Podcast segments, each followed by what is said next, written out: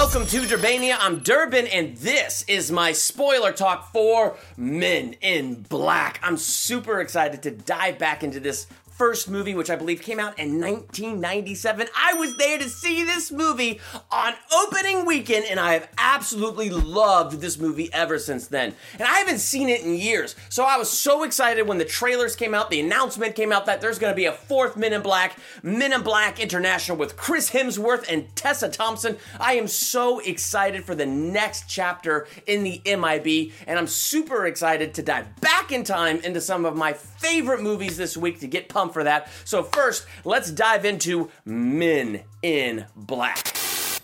I am just a figment of your imagination.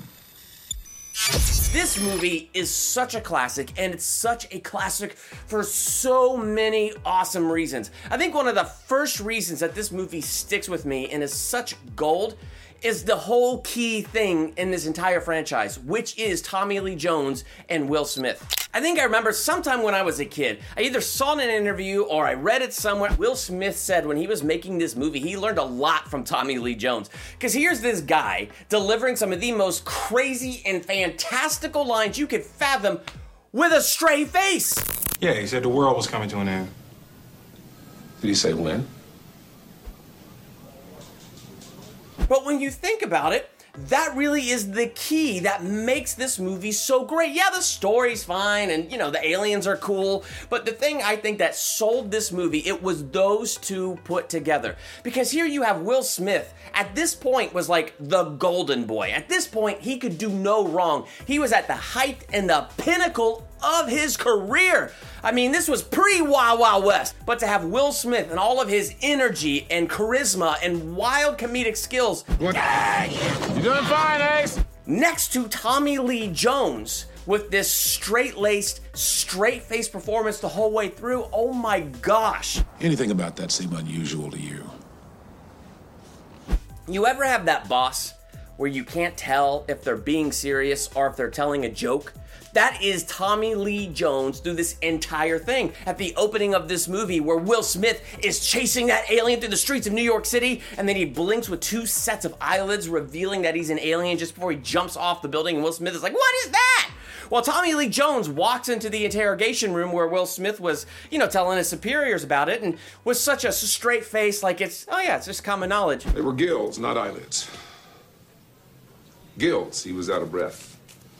Again, so serious. And as you build on that throughout this whole movie and take Will Smith's Will Smithness and combine it with Tommy Lee Jones, it just worked so perfectly and it's part of what makes this movie so classic. And the other thing that is so cool is that this is the first in the franchise. So this is the origin story. And so it's awesome when you dive into this movie and I forgot how awesome it was until I revisited it because the first movie you're seeing all of this for the very first time. I mean, who would have ever thought that a galaxy on Orion's belt referred to a tiny little marble that contained an entire galaxy inside of it?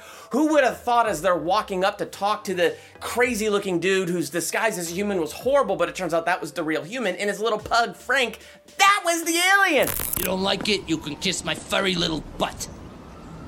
It's the discovery. The discovery of how many aliens live with us. The discovery of all these cool little gadgets like the noisy cricket. Here he is upset, he's got the little gun, and it's like this super powerful weapon. It is so fun to experience it all for the first time with Will Smith, and it's part of what makes it classic.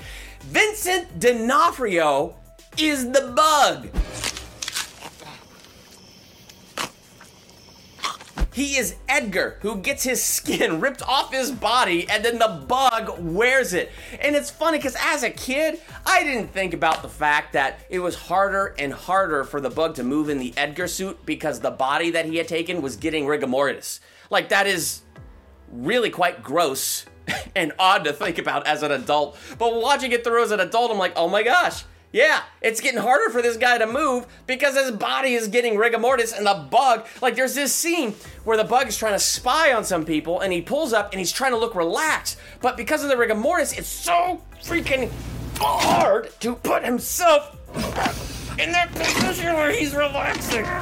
But as a kid, you don't look at Vincent D'Onofrio and go, "Oh, that's Vincent D'Onofrio. That's so cool." But now, as a grown-up kid, watching him as you know Kingpin in the freaking Netflix Daredevil series, and going, "Oh my gosh!"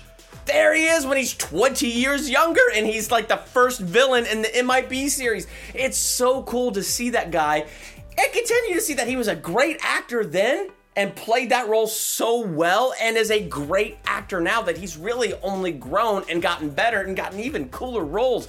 So it's really cool to go back in time. Tobias Funke from Arrested Development. Yeah, he's got a tiny little cameo in this. He's just like in it for a few seconds and then he, you know, gets killed by the bug before somehow he plays a different character in MIB2. But we'll get there when we get there. The movie is so much fun, on top of the fact that I think it has a good story with a good heart to it. The idea that things aren't always what they seem, an entire galaxy fitting inside of a small marble, that size has nothing to do with how valuable or how precious something is. What do we even know? So it's a fun movie and an entertaining movie on so many levels. I'm gonna give it an A minus. If you haven't seen it, in ages, go back and revisit it this week before you go see MIB4. I, I'm not sure if you need these movies to understand MIB4. You might, you might not, but it's worth it it's worth it to go back in time and see where this new movie comes from and what is bringing this new movie to life. And then let's talk in the comments. What did you think of Men in Black? While you're there, hit that subscribe button to become a Durbanian. Hit the bell by the subscribe button so you're notified for my next movie review, like my MIB2 review, my MIB3 review, my Men in Black International review. Hit the bell and then you'll be notified when all of those reviews drop. I'm Durbin. Thanks for checking out Durbanian.